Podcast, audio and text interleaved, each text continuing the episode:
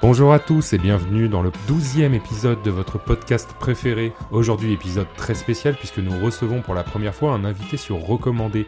Il s'agit de Rémi Yang qui vient de publier le livre Rose d'acier aux éditions Marchiali. Pour mener cet épisode aujourd'hui, je serai accompagné de Candice Adam, Bonjour. de Brio Waterman Bonjour. et malheureusement pas de Thomas ni de Yann parce qu'ils ne sont pas présents aujourd'hui. Euh, je m'appelle Hugo Gasparini et bienvenue dans Recommandé.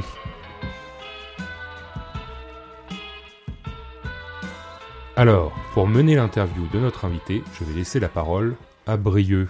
Alors Rémi, bonjour déjà. Bonjour Brieux, bonjour à toutes Bonjour, bonjour.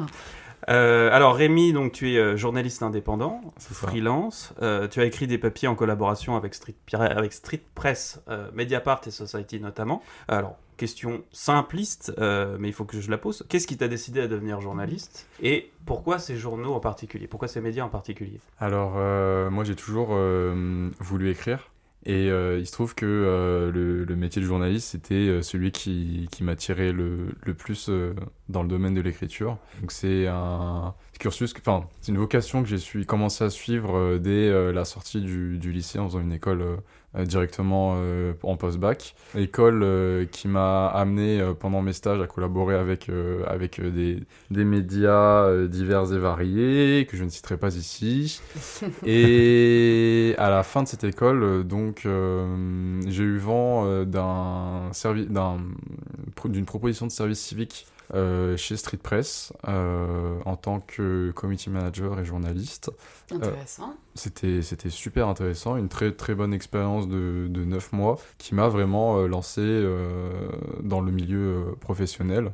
Puis ensuite, euh, j'ai commencé à piger, euh, du coup, euh, comme tu l'as rappelé, Brieux, pour euh, différents médias comme euh, Mediapart et Society. Euh, alors, pourquoi ces médias-là? Je saurais pas vraiment expliquer ça aujourd'hui. Disons que c'est quelque chose qui s'est fait un peu naturellement. Euh, en sortant de Street Press, c'était euh, euh, des médias euh, que j'avais un peu dans le, dans, dans le viseur parce que euh, j'appréciais la qualité euh, de leurs écrits, la qualité et la rigueur aussi, Mm. notamment pour Mediapart. euh, Ouais, c'est des médias que tu suivais déjà, donc. euh, C'est ça. C'est ça, genre. euh, Society, c'était un peu euh, le média euh, que je lisais quand j'étais en école et qui me faisait un peu rêver quand j'étais en école parce que les papiers ont un ton que j'appréciais euh, et que j'apprécie toujours euh, beaucoup. Et Mediapart, euh, bon, c'est un peu une réf- peu devenu une référence euh, dans le dans le milieu, euh, dans le paysage médiatique. Mm. Donc c'était vraiment une sorte, euh, c'était un peu un, un, un- un but d'écrire euh, d'écrire dans ces médias-là et je suis, je suis très heureux que ça soit fait. Ok, et donc tu définirais euh, comme un journaliste de sujets de société? En tout cas, c'est ce que la quatrième de couverture de ton livre euh, nous explique. Voilà, alors c'est très large.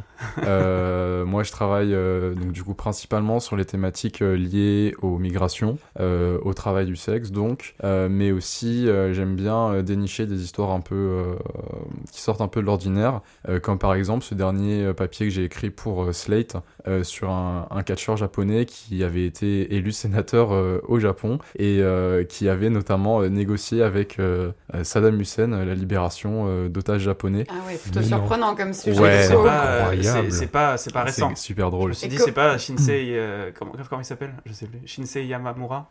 Qui est un, joueur- qui catcheur en ce moment la WWE. Je me Ah oui. tiens, il est devenu sénateur, ça y est. Euh, mais ah oui, ça c'est une, sacrée Et histoire. ça, par exemple, c'est un sujet. euh, comment t'es comment t'es tombé dessus? Ah Oui, voilà, c'est ça. C'était dans. J'étais vraiment désespéré de trouver un sujet euh, à vendre. Ok. Euh, les, les, les revenus commençaient à se faire. À se- faire assez, assez maigre. Euh, et, euh, et je suis tombé du coup sur euh, la nécrologie d'Antonio Inoki, donc euh, ce fameux catcheur sénateur. Et euh, j'ai trouvé l'histoire complètement folle. euh, et en voyant en fait que le sujet avait jamais été traité euh, par les médias, les médias occidentaux, euh, je me suis dit, euh, il y a un. Ouais, il y a des pépites à trouver. Voilà, il y a une petite pépite, et genre euh, déterrons-la quoi. Enfin, sans mauvais jeu de mots. Oui, Oui. ouais, ouais, ouais. On va s'abstenir. Euh, alors on va, on va parler de, de la genèse euh, de ton livre, comment est-ce que ça t'a amené à écrire ce livre, mais avant euh, j'aimerais qu'on lise un petit passage euh, Oui. que je trouve être un très bon préambule euh, C'est vrai. à ce qu'est les roses d'acier et ce sera lu par Candice Adam. Est-ce qu'on place le contexte déjà de ce texte ou on le lance et on en parle ensuite? Bon, on dira, on parle, en Très bien. après. Alors, suspense, je lis et puis ensuite on en discute tous ensemble. Lily, vas-y. Nous vivons ici. Nous rions ici, nous pleurons ici, nous travaillons ici. Nous faisons nos courses ici et prenons le soleil ici. Nous voulons montrer que nous faisons partie de ce voisinage. C'est quoi une belle ville? On nous dit qu'à cause de nous, Belleville n'est plus belle, parce que nous sommes laides, sales, ignobles. Mais qui sont-ils pour nous juger? Sont-ils plus beaux que nous, plus propres, plus nobles? Voilà, donc c'est un, un discours qui a été prononcé par un membre des Roses d'Acier pendant une opération nettoyage, euh, opération nettoyage dans laquelle il voulait, euh, elle voulait pardon, prouver qu'elles pouvaient être utiles au quartier de Belleville, en tout cas se faire bien voir du voisinage et montrer qu'elles existent et qu'elles ont une utilité euh, dans le voisinage et non pas euh, cette... euh, Ah, Elles appartiennent aussi à ce quartier, elles ont Voilà, partie. ça. ouais. euh, mais ça n'a pas trop marché.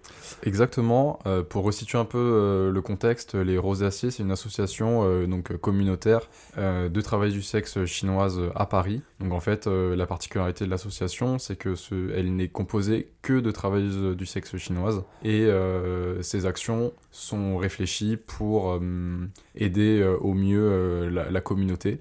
Donc c'était justement une de ces actions, l'opération balayage dont tu fais mention, Brieux. Et, donc en fait, c'était une opération qui avait été montée pour discuter avec, échanger avec les riverains de Belleville euh, à une époque où, et il me semble que c'est toujours le cas, où ces derniers euh, dénonçaient euh, régulièrement euh, les prostituées à la police. Donc en fait, les prostituées travaillent dans des appartements et les voisins en fait, qui étaient parfois gênés par, par le passage ou par... Juste l'idée qu'il y ait voilà. une femme qui Exact. fasse ce que- ce qu'elle veut. Exactement.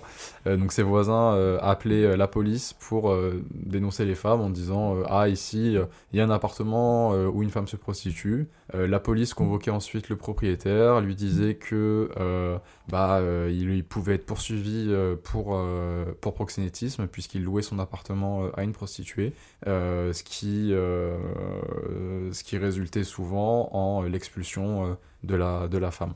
Euh, et donc, euh, comme tu le rappelais, euh, Brieux, ces opérations de discussion avec les riverains de Belleville n'ont malheureusement pas eu Ah, l'effet abouti, escompté. ouais, ouais. C'est ça. Alors on va revenir là-dessus. Avant, on va juste parler de, de, de- de comment tu as pu euh, prendre connaissance de cette association. Ça va ressembler un peu à l'histoire du catcheur japonais d'ailleurs, puisque tu le dis toi-même qu'en 2019, tu tombes par hasard, en remontant ton fil d'actualité Twitter, pour la première fois sur l'association Les Roses d'Acier, qui deviendra donc le sujet de ton livre. Alors, le nom Les Roses d'Acier vient à l'origine d'une chanson de l'autrice, compositrice et interprète chinoise Tian Shen, euh, dont on écoute actuellement un extrait.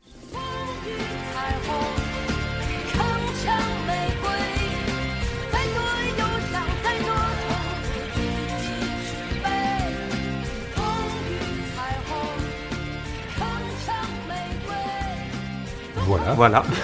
je, pourrais, je pourrais pas chanter. euh, Non. Euh, les, les paroles d'ailleurs figurent à la fin de ton livre. Est-ce que tu sais pourquoi est-ce qu'ils ont choisi ce, ce nom en particulier? Déjà parce que c'est une chanson qui est euh, très populaire en Chine, euh, donc qui était connue de, de toutes les femmes de, de Belleville. Toutes les travailleurs du sexe chinoise de Belleville la connaissaient.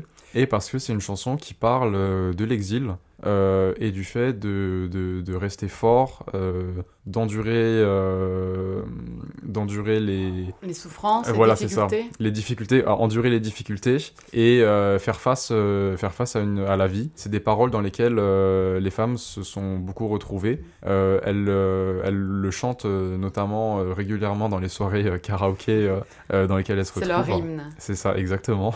C'est vraiment leur hymne pour le coup. Et, euh, et oui, je trouvais que c'était aussi un, un rose d'acier. En fait, je trouve que c'est un, un nom qui euh, témoigne à la fois euh, de leur délicatesse, puisque ce sont, ce sont aussi des, des, des, des femmes qui assument à, à 200-300% euh, leur, leur féminité. Mm. Euh, mais c'est aussi des femmes qui, sont, qui font face à énormément de, de problèmes Oui, elles Et- sont extrêmement fortes quand tu C'est lis ça. tout ce qui leur arrive, mais euh, T'as l'impression que le moindre truc le plus horrible qui pourrait arriver à toi est une banalité pour elle, quoi. C'est Exactement. vraiment des trucs. euh, Enfin, une banalité, non, pas vraiment. Oui, mais en non, tout mais cas, c'est c'est une épreuve à traverser. Et, euh, et, enfin, oui, elles ont une force. c'est- Mais c'est c'est la communauté aussi qui fait qu'elles Mm. arrivent à. C'est la partie acier. Voilà. Ouais, c'est ouais, roses ça. d'acier. Euh, alors, C'est un alliage. La- Ces femmes la- sont un alliage. L'association s'est toujours montrée assez hermétique, on va dire, euh, aux journalistes. Alors, comment se fait-il euh, Pourquoi donc déjà pourquoi cette discrétion et surtout comment se fait-il que toi tu as pu donc les approcher euh, et pouvoir rester à- intégrer leur cercle et rester euh, auprès d'elles pendant deux ans? Alors, l'association n'a pas toujours été euh, hermétique aux journalistes. Euh, Lorsqu'elle euh, s'est créée en 2014-2015, justement, elle était plutôt euh, ouverte aux demandes des journalistes qui bah, étaient quand même très attirés par cette communauté que personne ne connaissait. Pour un journaliste, c'est quelque chose de très, de très intéressant d'avoir accès à, à ces, à ces coulisses-là. D'autant qu'elle commençait à mener des actions, justement, exactement. et à faire de plus en plus parler d'elle. Ouais. Exactement, elles étaient en recherche de visibilité à ce moment-là, sauf qu'elles se sont trop montrées. Euh, elles n'ont pas en- forcément anticipé euh, les, retombées d'une telle exposition médiatique, puisque c'est dur en fait euh, de voir son parcours exposé dans les journaux, euh, euh, lu par des... Enfin, en, en gros, on donne une partie de soi euh, à, à tous les lecteurs euh, d'un journal, et en fait, elle l'avait fait dans un but qui était euh, la lutte euh, contre la loi de pénalisation des clients euh, de Mm. 2016. Qui est Euh, incompréhensible, d'ailleurs. Ouais. On y Et- reviendra. On y reviendra. Et euh, du coup, loi qui, qui, qui est passée. Et euh, donc, en fait, elles ont un peu vécu euh, tout, ce, tout cet emballage médiatique comme euh, quelque chose qui n'a servi à rien. En fait, elles ont donné énormément d'elles-mêmes et en fait, la loi, elle est quand même passée. Donc, euh, à partir de ce moment-là, elles sont un peu renfermées sur elles-mêmes. Elles ont, plutôt que de faire des manifs, euh, euh, des, des grandes actions très visibles, elles, ont, elles sont concentrées en fait sur la communauté et sur euh, comment améliorer les, les conditions de travail et de vie de leurs consoeurs. Donc ça, ça a été une période de plusieurs années où on les a vraiment, enfin, elles ont vraiment disparu des médias. Mm. Elles sont ressurgies en, en- en fin 2019 euh, à l'occasion euh, d'un d'un crowdfunding euh, pour euh, des, euh, Des, boîtiers, Pour ouais. les des- ça, alarmes, voilà, des ça, alarmes, ouais. des alarmes personnelles pour équiper les- leurs adhérentes d'alarmes personnelles. Donc moi, c'est à, ces mo- c'est à ce moment-là que je prends connaissance euh, de leur existence. Comme tu le rappelais, euh, Brieux, j'étais en train de scroller dans mon fil Twitter, période de vache maigre, euh, je cherchais un sujet, euh, je tombe sur, euh, sur, sur cette page et sur cette association euh, que, je trouve, euh, que je trouve vraiment intéressante, notamment euh, le côté euh, communautaire. C'est c'est quelque chose qui est assez incroyable puisque c'est une, une association toutes les membres sont des travailleurs du sexe. Donc en fait, toutes les associations, enfin toutes les actions, pardon, sont, sont pensées, réfléchies et euh, exécutées par euh, des femmes euh, de la communauté qui n'ont pas de formation euh, professionnelle euh, sur l'accompagnement, euh, euh, sur l'accompagnement de, de, de, de ce, de ce public. D'autant Oui. qu'elles sont nombreuses déjà au, au moment où toi tu arrives euh, à Voilà. les contacter et à rentrer un petit peu dans Elles leur étaient, en- elles étaient environ 150 à ce moment-là, elles sont euh, 200 adhérentes aujourd'hui. D'accord. Du coup, je pars de ce financement participatif en me disant, euh, bah, ça fait un bon sujet d'article. euh, puisque ça permet d'évoquer euh, pas mal de choses. Euh, donc notamment, c'est un dispositif en fait qui a été pensé pour, enfin c'est une action plutôt qui a été pensée pour prévenir des violences euh, qu'elle qu'elle subissait, donc violences qui étaient à l'époque en augmentation. Euh, qui, qui- qui- Qui doit qui- toujours qui est l'être, à toujours- mon qui avis. l'est toujours d'ailleurs. Et, et, et, et donc, euh, moi, je me disais que c'était une, une bonne manière d'aborder à la fois les violences, à la fois la communauté, et que ça allait faire un, un- un super article en, en, quelques, en quelques jours, que j'allais me pointer là-bas, que j'allais participer à un atelier, et que j'allais rentrer chez moi pour écrire mon petit article. Euh, bon, ça ne s'est pas du tout passé, euh, Pas du tout. Comme passé comme ça, Euh, mais c'est c'est comme ça que je suis entré euh, en contact avec, euh, avec l'assaut. Et alors pourquoi, euh, pourquoi toi alors? Parce qu'il y, a une- il y a aussi euh, le, le fait que euh, Rémi Young, tu es euh, français d'origine chinoise, de, de par ton père, et euh, tu racontes dans ton livre que c'est ce qui t'a apporté ce plus pour réouvrir entre guillemets, l'association euh, aux, aux journalistes, en tout cas, qui t'a permis de- à toi de t'ouvrir les portes. Oui, parce que tu as, quand même contacté beaucoup de monde avant de, réussir à tomber sur un intermédiaire un peu plus direct euh, des roses d'acier. Voilà, c'est ça. Alors en fait, elles ont été assez difficiles à contacter puisqu'elles ne répondaient pas à mes sollicitations directes. En fait, euh, sur Internet, euh, j'avais trouvé qu'une adresse mail euh, qui était, euh, enfin, qui semblait un peu datée. Euh, alors je me rappelle plus exactement le, le, le domaine de l'hébergeur, mais c'était quelque chose du style Wanadu Ah oui, Ah euh, Ouais, donc, ou euh, MSN. Enfin, Lycos. Oui, donc ça n'avait pas évolué depuis 15 ans. Quoi. Voilà, je me suis dit, c'est quelque chose, euh, c'est une adresse qui doit pas souvent être consultée quand même. Et donc, euh, pour, euh, pour parvenir à les contacter, euh, j'essaie de passer par euh, des contacts en périphérie, donc des, des gens qui travaillent avec elles, des associations dont, dont je sais que, voilà, j'ai, j'ai vu sur Internet qu'elles, qu'elles étaient citées deux, trois fois par telle ou telle association. Donc, je les contacte, on me dit, oui, alors ils reviendront vers vous, vous en faites pas, il faut attendre, etc. Euh, moi, je suis un petit peu impatient, euh, donc je force un petit peu en, contactant toujours plus de monde. Mm. Et c'est là où je tombe sur euh, le, le premier filtre, qui est euh, la coordinatrice du Lotus Bus de Médecins du Monde. Donc le Lotus Bus, c'est un programme de l'ONG euh, qui accompagne euh, le public des travailleurs du sexe chinoise euh, d'Île-de-France. J'avais jamais entendu parler de, de cet organisme avant de, de lire ton livre d'ailleurs. Et c'est, ils font un travail assez formidable En- d'ailleurs. En lien avec Médecins du Monde, du coup. C'est pour, ça, voilà. Pour donner un peu le, le chapeau un peu plus haut pour que les gens puissent se repérer. Mais c'est une structure qui est étonnante aussi, qui, qui est sortie un peu, un peu de terre comme ça par des passionnés. Finalement, on se rend compte qu'entre le Lotus Bus, entre les Roses d'Acier, c'est vraiment juste des rencontres qui ont permis la création de ces organismes-là. C'est ça. Alors en fait, les, les rosaciers étaient à la base des usagères du Lotus Bus qui ont eu la bonne idée euh, de, de se constituer en association. Et du coup, euh, je rencontre cette, euh, cette coordinatrice qui constitue la première barrière, le premier filtre avant euh, de pouvoir me laisser rencontrer euh, les femmes de l'association. Donc il y a ce premier filtre qui ensuite me dit qu'il y aura un second filtre, donc euh, Ting, Ting. le coordinateur cette fois-ci des fabuleux, rosaciers, d'ailleurs. qui est incroyable. Et d'ailleurs, si Ting, tu écoutes ce podcast, merci à toi pour tout le travail que tu as fourni pour, euh, pour euh, tout ce travail d'aide en fait pour euh, l'écriture du livre, parce que sans lui, j'aurais vraiment pas pu faire grand chose. Mais on sent que vous avez noué une, euh, une belle relation aussi tous ça. les deux. euh, C'est une, c'est une belle amitié qui s'est Ouais. créée aussi. euh, ça, ça fait, ça fait toujours plaisir. Euh, et donc, euh, je, je rencontre Ting après avoir rencontré la coordinatrice du Lotus Bus. Et euh, Ting, euh, voilà, me... il est là pour me sonder en fait. Il est là pour euh, voir si oui ou non euh, je. Tu es digne d'intérêt. Est-ce euh, que Exactement, tu voilà. Est-ce que c'est assez sécurisant pour les, pour les exactement filles ça. euh, Ou peut-être aussi parce que peut-être euh, il se posait la question est-ce que tu as de l'éthique? Oui. Est-ce que Parce qu'il y a la réputation aussi, les journalistes qui fouillent partout, etc. Ils se Mm, sont mm. dit euh, aussi. Oui, et puis de t'avais pas mal quoi. insisté, donc ils se sont dit, il faut peut-être qu'on aille vérifier quand même. C'est ça. Et donc du coup, ça a vraiment été, bah, comme vous le dites, un- un- une sorte de test d'éthique où euh, Ting euh, me présentait euh, donc à la fois l'association, mais aussi à la fois euh, les, euh, les règles entre guillemets à respecter euh, pour pouvoir euh, assister euh, et écrire sur, sur les ateliers. De son côté, Ting, lui, quand il a reçu cette demande de Rémi Yang, comme il l'explique parfois en conférence, il a vu Rémi, il a vu Yang, et il s'est dit c'est euh, deux mondes en fait qui se croisent, deux visions euh,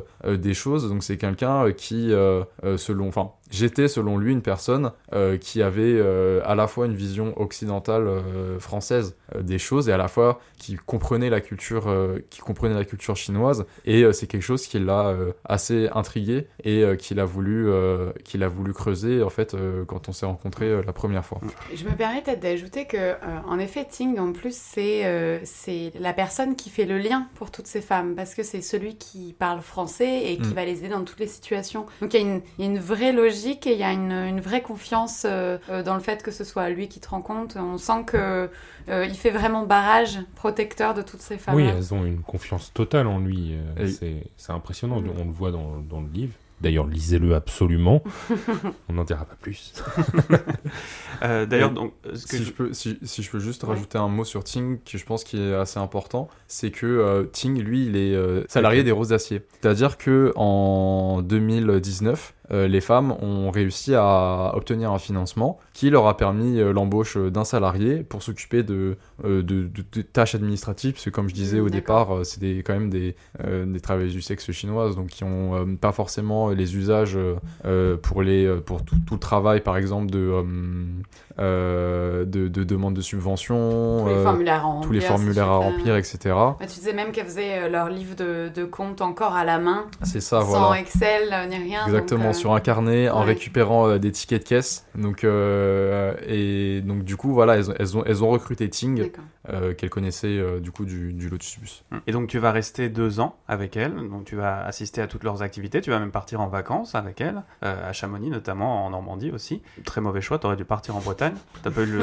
T'aurais pu... euh, aller- Voilà, attendez, Voilà. attendez, excusez-moi, parce que je suis obligée de redéfendre la Normandie quand même. Voilà. On va Ça, se calmer on va tout pas rentrer suite. dans un débat d'école, Après, mais... en, Normandie, on s'est quand même tapé une belle tempête Eh oui, sur le les retour. deux se valent en termes Et de. puis euh, de apparemment le température. wifi passait pas, enfin bref, que des mauvais choix quoi.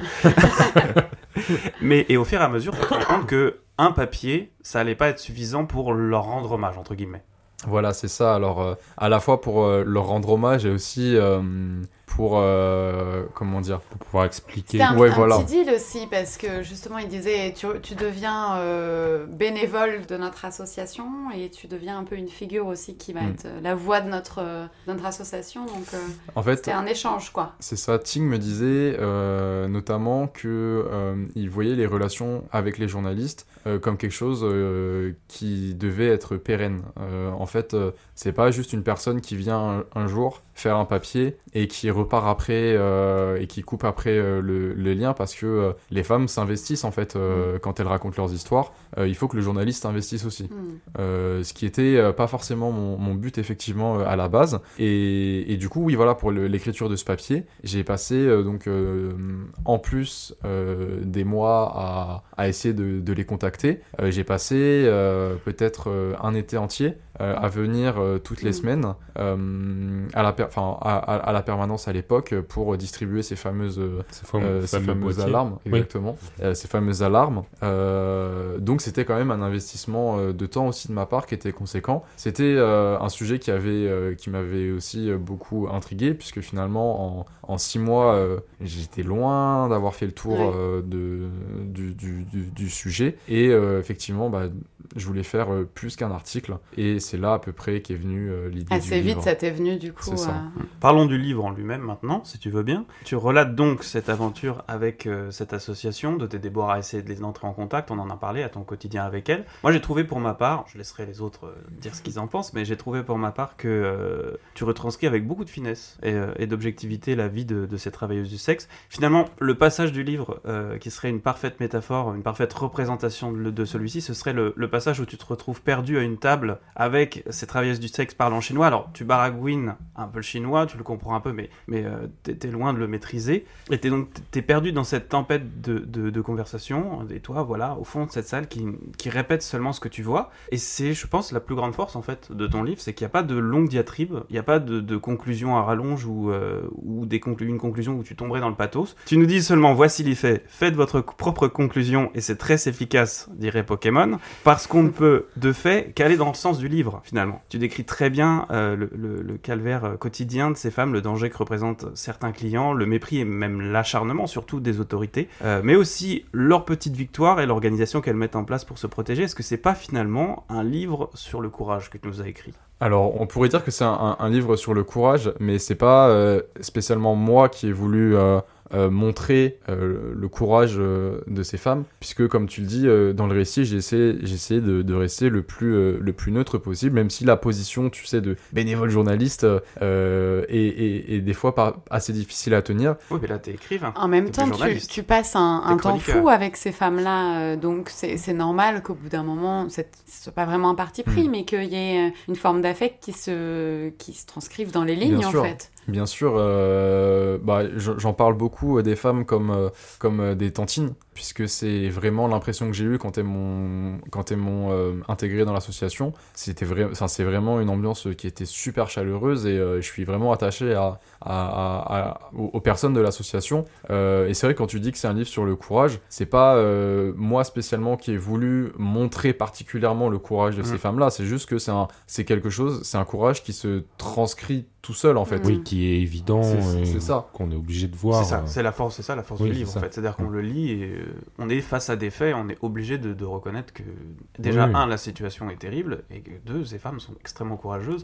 C'est même inspirant, je trouve. Et euh, pour en revenir à ce que tu disais, euh, il y a quelques films, par exemple, sur, euh, sur la prostitution chinoise à Paris. Euh, mais ce sont des films qui sont très très beaux, mais qui décrivent euh, la vie de, de ces femmes euh, comme étant... euh, enfin, c'est des films qui sont très misérabilistes. Euh, Tu parles justement à un moment donné d'une. Une d'une réalisatrice, séance, oui, ouais. d'une séance que tu vas voir en compagnie de Mhm. Ting. Je me demande si c'est même pas le- la première fois que tu rencontres euh, la présidente de. Non, je me trompe, je. C'est c'est, le prologue et l'épilogue. Ah voilà, c'est ça. Et, et donc tu, j'ai l'impression quand tu en parles de la, la fin de ce film, euh, ils sont pas euh, dans l'association, ils sont pas plus touchés que ça. Enfin, ils disent oui, bon, voilà, ça a été fait, mais ça, j'ai l'impression que ça correspond pas à l'image euh, de, de leur combat à eux en tout cas et de, Hmm. de la lecture qu'ils veulent donner entre guillemets de leur situation euh, et des faits. En fait, je pense, je pense que c'était à titre personnel. euh, je trouvais que le documentaire était assez juste, justement sur sur ces femmes. Donc c'est un documentaire qui s'appelle Plan B, euh, réalisé par Nicolas Maille et euh. Donc qui est pas encore euh, sorti, qui est toujours en, en phase de, de, de montage. Là, c'était une, une avant-première justement pour avoir un retour euh, technique sur euh, la technique et un retour aussi des femmes sur euh, sur le projet. Sur le traitement du, du sujet. Voilà. Euh, et euh, en fait, elles, quand elles disent qu'elles sont pas forcément qu'elles sont en mode euh, ah Ouais. genre euh, on a vu le film et C'était pas mal. c'était pas mal C'était bien, mais voilà, voilà, c'est ça c'était pas mal je pense que c'est parce qu'elles s'attendaient peut-être à autre chose puisque en fait c'est un, c'est un documentaire euh, qui à la base ne devait pas du tout prendre cette forme là D'accord. euh, c'était un documentaire, à la base, c'était un docu-fiction euh, où en fait euh, les, les femmes des roses d'acier, enfin certaines femmes des roses d'acier euh, décrivaient des situations qu'elles vivaient. euh, Enfin, c'est même pas qu'elles décrivaient des situations, excusez-moi, c'est qu'en fait elles ont construit avec les réalisateurs des personnages euh, qui devaient ensuite être interprétés à l'écran par euh, des, des acteurs Mhm. et par une, une dame des roses d'acier. Euh, sauf que en fait c'est un projet qui a commencé juste avant la pandémie. Oui. Oui, donc la, voilà, la pandémie a mis un gros coup d'arrêt à ça. Et en fait, justement, ils ont, ils ont changé de braquet et ils sont dirigés vers quelque chose de plus méta, entre guillemets, puisqu'ils ont fait un documentaire sur l'écriture du docu-fiction. Donc je pense oui, que oui, donc forcément, c'était très éloigné de, de ce qu'elles avaient euh, Voilà. projeté à la base, quoi. Ok, très bien. Euh, alors, parlons euh, de, de- de ça justement. Tu déconstruis euh, toi aussi dans ton livre plusieurs choses, plusieurs stéréotypes sur la prostitution, stéréotypes auxquels tu l'avoues, tu croyais toi-même avant de, de t'y intéresser. Euh, tu nous expliques par exemple qu'il n'y a pas de réel réseau chinois organisé de prostitution, il n'y a pas de mafia de la prostitution, comme il pourrait y avoir avec d'autres réseaux de prostitution. hein. Évidemment, ça existe, mais pas pour la prostitution chinoise. Est-ce que tu peux nous parler un peu de- du changement de ta vision sur la prostitution Alors c'est vrai que moi j'avais une... euh, J'avais beaucoup d'a priori euh, sur cette euh, communauté avant de commencer à écrire. Je pense comme euh, énormément de personnes, puisque c'est une communauté qui est quand même euh, très discrète. Euh, je disais qu'elle avait, euh, elle avait brillé un moment média- médiatiquement. Euh, ça a été euh, rapidement euh, oublié, entre guillemets. C'est... Voilà, moi, moi, je, quand- me- moi, je- pour être honnête, je me Hmm. souvenais même pas qu'il y avait eu justement euh, ces articles à l'époque, euh, Ouais. une petite médiatisation. donc, Pour une- moi, je les ai découverts avec ton livre, tu vois. Donc il y a une vraie méconnaissance finalement du, du sujet Mm. chez, chez, la, bah, chez la plupart des gens, moi, moi compris hein, euh, avant de me lancer euh, dans ce, dans ce travail-là. Euh, et effectivement, j'imaginais, euh, comme tu l'as bien décrit, euh, Brieux, euh, que euh, derrière ces femmes euh, se cachaient euh, des Un réseaux, Mac, euh, ouais, un Mac dans une un- voiture. un manteau à Avec plein de bijoux. Ouais, avec, euh, avec une batte de baseball euh, qui, euh, euh, dès qu'un client sortait, euh, allait taxer euh, sa prostituée. Enfin, des, des, des films euh, un peu euh, un peu zinzin. Ouais, peut-être parce que justement, le cinéma nous a donné une forme Oui, d'imaginaire, c'est justement, cliché, sur, total. euh. ouais, sur la prostitution en général, mais même ça. sur. euh, J'imaginais aussi une vie très triste, ouais. euh, avec euh, peu de moments de joie. euh, et c'est vrai que, euh, bah, en fait, les réseaux, c'est quelque chose d'assez faux. Ce, mythe des réseaux, c'est quelque chose qui est assez faux. En tout cas, dans la prostitution chinoise des femmes que j'ai rencontrées, c'est quelque chose qui appartient vraiment au domaine du fantasme. En fait, quand, par exemple, dans un, dans un média, vous allez lire qu'un réseau de prostituées, enfin de prostitution chinoise a été démantelé, c'est souvent un ou, ou deux logeurs qui louaient leur appartement euh, à euh, une ou deux, euh, peut-être trois prostituées. Donc on, on est loin du, du Mac qui, Qui a tout un immeuble voilà. et qui met des filles dans toutes les chambres. Et, Voilà, et qui vient taxer après sous, sous couvert de menaces, etc. Donc voilà, c'est quelque chose qui m'a... Moi, c'est- un aspect sur lequel j'ai évolué aussi, parce que c'est vrai que je les, je les considérais pas à l'époque comme je les considère, euh, comme je les considère aujourd'hui. Et ça, me- ça me fait mal de le dire aussi, c'est un peu honteux quand même. Oui, mais en même temps, tu peux, tu peux juste te dire que tu as appris et que tu as une vision différente et que justement tu transmets cette euh, vision euh, positive. C'est ce que j'ai exactement, c'est ce que j'ai essayé de faire du coup dans. Mais ça se ressent vraiment. Ça se ressent vraiment parce que justement, je trouve que dès le départ, tu es, très honnête sur ta démarche, sur la façon dont tu vas tomber sur ce sujet, sur cette curiosité, sur euh, euh, justement la démarche de comment tu vas les rencontrer. Et puis même, on sent qu'à un moment donné, il y a un tournant aussi dans la façon de raconter euh, ce quotidien avec elle. Parce que là où au départ, tu vas être très timide, euh, voire même euh, intimidé par, par certaines femmes qui ont, qui ont quand même une, une carrure dont tu comprends pas toute la langue, il y a quelque chose de, de, de cet ordre-là, un peu de je reste dans mon coin, j'observe, et puis tu as une prise de confiance et, et on t'amène dans de plus en plus d'en- d'endroits où tu découvres de plus en plus de personnes, de parcours différents, et, euh, et tu transmets cette, euh, cet étonnement, euh, cette découverte aux autres. Moi, j'ai démarré le, le livre, je ne savais rien. J'ai fermé le bouquin, je me suis dit, waouh, j'ai l'impression d'avoir ouvert tout un pan, entre guillemets, de notre société que je ne connaissais pas, dont on m'avait jamais donné accès. Donc non, non, c'est une démarche réussie, tu n'as pas à Ah, avoir de regrets et à t'en vouloir d'avoir d'avoir pensé ça un jour. Merci pour le retour. Euh, alors, on va revenir juste vite fait, on en parlait tout à l'heure sur la législation française, parce qu'il faut dire que ces femmes ne sont pas non plus aidées par la loi française. Euh, on, on- on disait qu'il y avait une loi qui a été votée sur la pénalisation des clients. Pour rappel, en France, euh, les travailleuses du sexe sont libres d'exercer leur profession, à condition que, deux points, qu'il n'y ait pas de proxénétisme, et tu le décris très bien dans ton livre, le proxénétisme est, euh, peut être interprété de, de- de- de centaines de manières différentes. C'est voilà, c'est- c'est assez flou quand Voilà. même euh, la définition de C'est, proxénétisme. euh, ça peut être simplement, alors il peut y avoir le pro- proxénétisme classique, hein, ce qu'on appelle euh, les MAC, etc. Mais ça peut être aussi simplement prêter un préservatif à une, à Oui, une c'est prostituée. hallucinant Mm. ça. C'est du proxénétisme. Même le, le Selon la loi. même d'avoir les alarmes de sécurité, C'est, C'est du du proxénétisme. proxénétisme. Les roses d'acier pourraient être du proxénétisme parce que c'est une association qui défend le droit des travailleurs du sexe. Enfin, voilà. Et c'est d'ailleurs pour ça qu'elle rencontre beaucoup de difficultés, notamment par exemple à euh, ouvrir un compte en banque. Voilà. Oui. Les roses d'acier, je parle bien de Oui, oui. l'association. Bien sûr. Euh, Il y a aussi euh, le fait que les clients donc, sont pénalisés, c'est-à-dire que c'est une profession qu'on peut exercer, mais par contre, vos clients, eux, seront pénalisés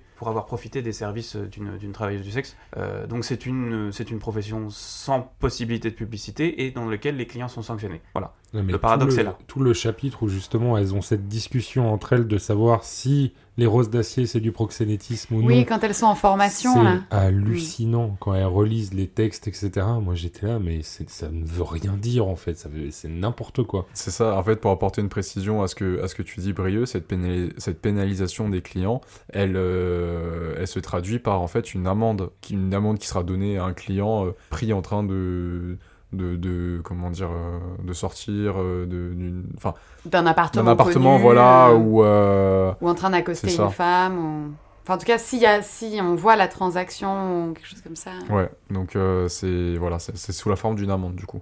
Alors, pour conclure, avant de laisser la parole à... J'allais dire, c'est surtout qu'on parle de cette notion de proxénétisme euh, qu'on peut aller chercher n'importe où au final dans n'importe quelle action, Euh, mais c'est surtout que ça, les met dans une position encore plus délicate, encore plus dangereuse, parce que justement ces hommes qui avant euh, payaient mais n'étaient pas pénalisés par la loi, ne risquaient pas grand-chose. Aujourd'hui, c'est plutôt l'inverse. Déjà, ils font baisser les tarifs. En plus de ça, il y a un effet de dominance parce que je peux te dénoncer à la police si tu ne fais pas ce que je veux. Et c'est pour ça, euh, notamment, qu'il y a eu une montée des violences euh, euh, au sein de la communauté euh, des travailleuses du sexe chinoises à Belleville et autres. Et c'est ça qui est le plus aberrant aujourd'hui. C'est des lois qui finalement mettent en danger des personnes qu'ils voulaient vendre comme une loi qui protège ces femmes. Et euh, oui, c'est c'est- c'est exactement ça. Et en fait, ce que les femmes euh, me racontaient, c'est que depuis le passage de cette loi, il y a de moins en moins euh, déjà de clients. Mais en plus, parmi ces clients-là, euh, tous les, euh, les bons clients, entre guillemets, oui. qu'elles avaient avant, donc euh, par là, elles entendent des clients qui n'agressent pas, qui n'essaient pas de, euh, de forcer des pratiques, qui n'essaient pas de négocier euh, des tarifs. Bah, en fait, tous ces clients-là, eux, ils ne veulent pas être... euh, ils veulent pas se faire, ouais. voilà, ils veulent pas se faire prendre par la police. Euh, donc ils restent chez eux. Euh, ne restent donc plus entre guillemets que les mauvais clients euh, qui eux bah, sont parfois euh, violents, qui euh, imposent des tarifs, des pratiques et qui repartent euh, avec l'argent qu'ils avaient donné au début voilà, aussi. ce qui, ce qui, ce qui s'apparente vraiment à un viol du coup, Ouais, ouais, puisque bien sûr.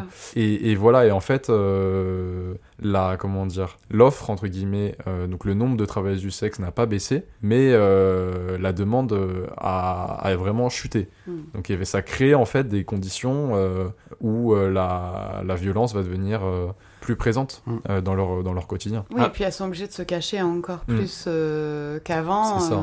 Voilà, rajoutons en plus que la plupart sont sans papier et euh, ne parlent pas forcément la langue française. Et vous saurez une idée, euh, nos auditeurs auront une idée de la précarité de ces femmes.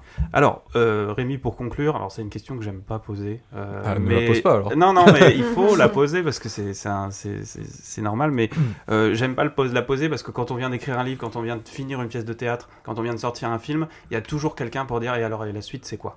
Euh, donc je la pose, voilà. Euh, donc euh, et pour comment t'es le premier à me la poser. C'est vrai? euh, Oui. Donc merci, euh, Ah, merci de cet intérêt que tu portes euh, à, ma, à, ma, à ma future carrière. Voilà, bah justement, parlons-en. Comment tu envisages la suite de ta nouvelle carrière d'écrivain? Et peut-être question plus intéressante pour le coup, euh, la postérité de ton livre. Parce que, bon, j'imagine évidemment que tu voudrais que ce, et j'espère que ce livre aura euh, de, de très bonnes ventes, mais est-ce que, croisons les doigts, ça peut avoir un impact sur la société euh, à ton échelle, que ça peut être la première pierre de quelque chose de plus grand, par exemple? Alors, ce que je vais reprendre les mots euh, de d'Eva, euh, qui est la chargée euh, de plaidoyer euh, sur les questions de travail du sexe pour l'association ACT UP, euh, qui expliquait euh, qu'elle avait trouvé que ce livre, euh, c'était un peu un, un guide de euh, comment on devient, euh, et de comment de, c'est un terme qui est un peu connoté, mais comment on devient un allié euh, de, de, de, de la cause, entre guillemets. Ah, C'est euh, même des- complètement connoté. hein, et, euh, et du coup, euh, moi, c'est c'est- c'est peut-être comme ça que, que, que je le prendrai, c'est-à-dire euh,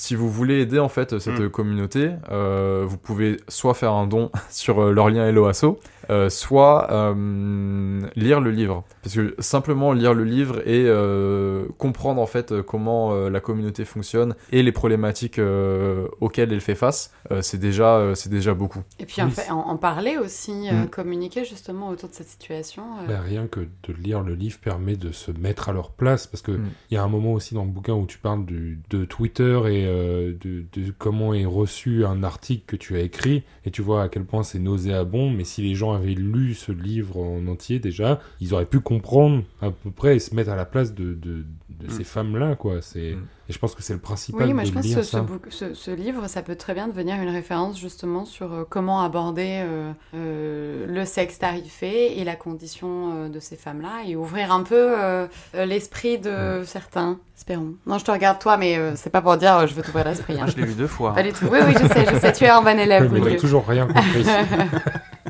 Il y a toujours rien.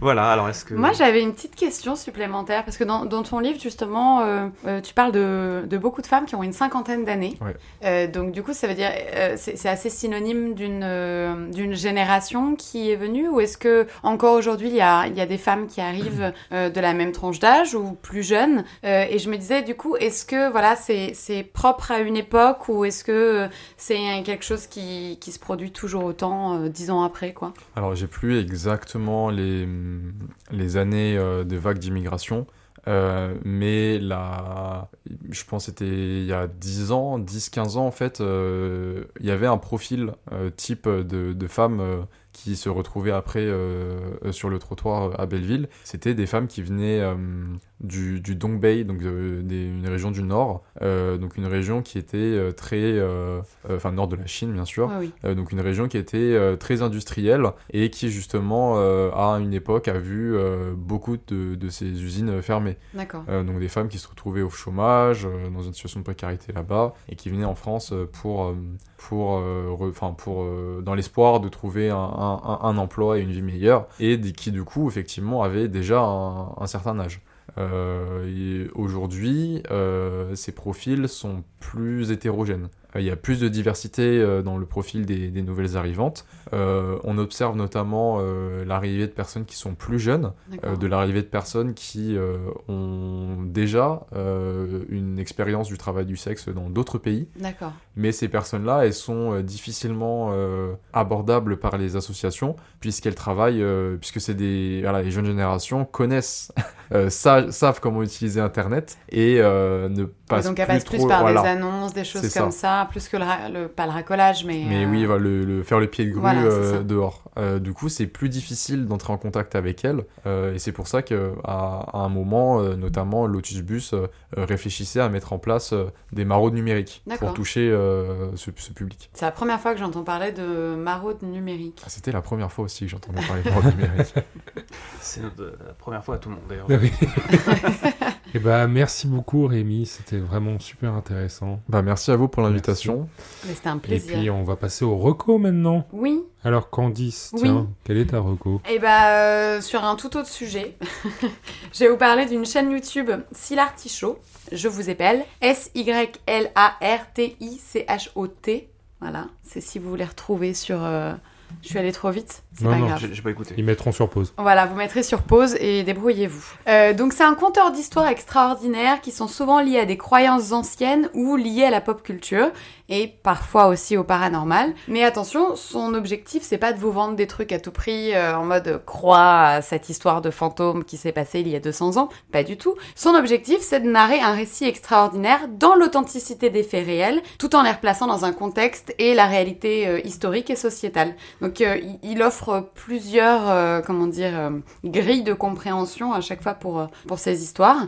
Euh, dans sa démarche, il me fait un petit peu penser au grand JD, euh, dans ce truc de démystifier, d'essayer de rationaliser, de faire comprendre euh, et de partager aussi euh, des histoires, des, des petites légendes comme ça. Donc moi, c'est quelque chose que j'adore en tout cas. Et par ailleurs, il est apparu il y a pas longtemps dans une des chaînes du grand JD, ce qui m'a un peu décidé à m'y mettre parce que au départ, je me disais, euh, euh, c'est pas méchant, hein, mais je me disais euh, comment sont construits ces contenus, est-ce que euh, c'est bien pointu, est-ce que les sources sont bonnes, etc. Et euh, ça m'a rassuré. Donc vous le trouvez sur YouTube, il a à peu près 300, 300 000 abonnés maintenant, et, euh, et c'est des bons moments d'une vingtaine de minutes pour découvrir des sujets que vous n'avez peut-être jamais entendus. Eh ben d'accord, merci beaucoup. Merci à vous. C'est l'artichaut du coup. Ouais, c'est l'artichaut. D'accord. C'est noté. Brieux, est-ce que tu as une reco Euh, oui, j'ai une reco. Moi, je vais vous parler de La Horde de Marie Favreau. Alors, Marie Favreau, c'est une, euh, une historienne qui est spécialiste notamment des Mongols euh, et de l'Empire mongol, notamment, et qui, va, qui a sorti un livre il y a très peu de temps, euh, qui est sorti euh, la semaine dernière, au moment où vous écoutez ce podcast, et qui a sorti un livre sur un empire qui était assez méconnu, la Horde d'Or. Un immense territoire qui s'étendait globalement hein, de la Roumanie au Kazakhstan et qui a été fondé par Jochi, qui est le fils aîné de Gengis Khan, après sa victoire sur la principalité de la Russe, qui deviendra plus tard la Russie. Donc c'est une autrice qui, qui déconstruit les préjugés que nous pouvons avoir sur les invasions mongoles. Sachez par exemple que les Mongols ne forçaient pas les peuples occupés à adopter leur culture ou leur tradition et que chacun était libre de pratiquer sa religion. Il y avait Ah, pas une comme en. Russie, quoi. Ouais. Ah, pardon, excusez-moi, fallait pas sortir ça. C'est pas grave. Les pieds dans le plat. Euh, donc l'Empire mongol. Je... Enchaîne, enchaîne. Voilà. Euh, sachez aussi que les Mongols ont apporté avec eux des procédés et des inventions chinoises qui se sont répandus en Occident. On connaît la poudre à canon, ça c'est la plus classique, mais il y a aussi la boussole ou même la première méthode d'imprimerie qui a été développée par Johann Gutenberg par la suite. Voilà. Donc La Horde, un livre très intéressant si vous, comme moi, vous êtes amoureux d'histoire et si vous voulez en savoir plus sur cette période assez méconnue de la Russie. Trop Ah, cool. c'est super intéressant ça. Ouais. Ça donne très envie. Et toi Rémi, est-ce que tu as une reco pour J'ai nous une reco pour vous et on va rester du coup euh, autour de l'Asie puisque ma reco c'est Tokyo Detective, euh, donc le livre Tokyo Detective euh, de Jake Adelstein euh, aux éditions euh, Marchiali. Donc certains diront que je, que je prêche pour ma propre paroisse. C'est la, la suite de Tokyo C'est la Vice. suite de, de l'excellent Tokyo Vice, oui, effectivement. eh oui. Dont, dont Brieux avait déjà parlé euh, justement dans une émission. J'avais, je crois que c'était la première, la toute première épisode, j'en Ah. avais parlé. Oui, de Tokyo Vice. Ouais. Ah, alors je t'invite à lire euh, avec Tokyo- plaisir. Tokyo Detective euh, que je te prêterai peut-être. Non, il faut acheter. Il faut Il acheter faut acheter, il soutenir on va- les auteurs. On va, on va l'acheter. Euh, et euh, donc en fait qui raconte euh, du coup les suites des péripéties euh, de Jack Edelstein euh, au Japon et ses démêlés avec les Yakuza. Euh, cette fois-ci, euh, le livre est en grosse partie tourné autour de la catastrophe euh, de Fukushima Ok. euh, et du, du tsunami et en fait de la manière euh, dont les Yakuza sont venus en aide euh, à la population euh, locale. Euh, donc c'est euh, c'est un événement euh, qui va lui faire un peu changer euh, de, de mentalité, euh, enfin à changer d'avis sur, sur Sa les Yakuza. des Yakuza. Exactement, puisque euh, au début du livre, en fait, on le retrouve justement à traquer euh, en tant que détective privé, d'où le titre Tokyo Detective, euh, les euh, sociétés euh, qui auraient un lien avec, euh, avec les Yakuza.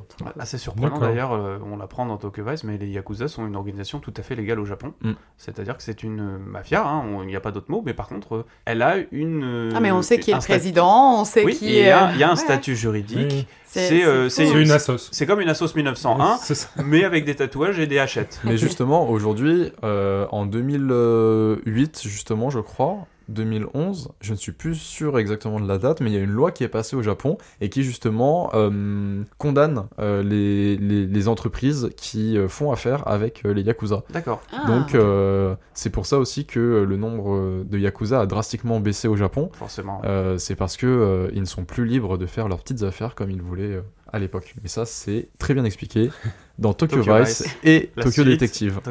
Eh ben merci beaucoup. Et enfin. Moi. Ah bah oui, qu'est-ce que tu veux nous raconter toi. Eh ben moi, je vais vous parler du dernier album de Masego qui est sorti le 3 mars 2023. Alors pour ceux qui le connaissent pas, Masego, c'est quelqu'un qui a fait un morceau très très connu qui a, FKJ, explosé, qui a explosé sur YouTube exactement avec FKJ. Il s'agit de Tadao. T-A-D-O-W, sorti en 2018. Alors là, son nouvel album, c'est entre soul, afrobeat, R&B et jazz. Il faut savoir que Masego, c'est un très très bon joueur de saxophone. La musique est très dansante, c'est un peu pour les lovers. C'est un album chargé de soleil qui donne envie de chaleur et d'apéro en terrasse. Et c'est dispo sur toutes les plateformes. Je vais Voilà. l'écouter dans la ligne 2 du métro Voilà. en il, est, il est vraiment très bien. Et ben c'était euh, recommandé. Merci beaucoup Candice. Merci beaucoup Rémi, En- surtout. oui, euh, Encore merci à vous trois pour l'invitation. Oui. C'était Non mais on a, on a vraiment beaucoup aimé ton bouquin, on était très heureux de te recevoir et euh, cet échange était très intéressant. Encore merci. Merci beaucoup Brieux. Mais de rien. Et surtout, bah, merci Rémi, comme l'a dit Candice. Ouais, Merci j'ai tout encore. coupé. Je suis Hugo, c'était recommandé. Au revoir.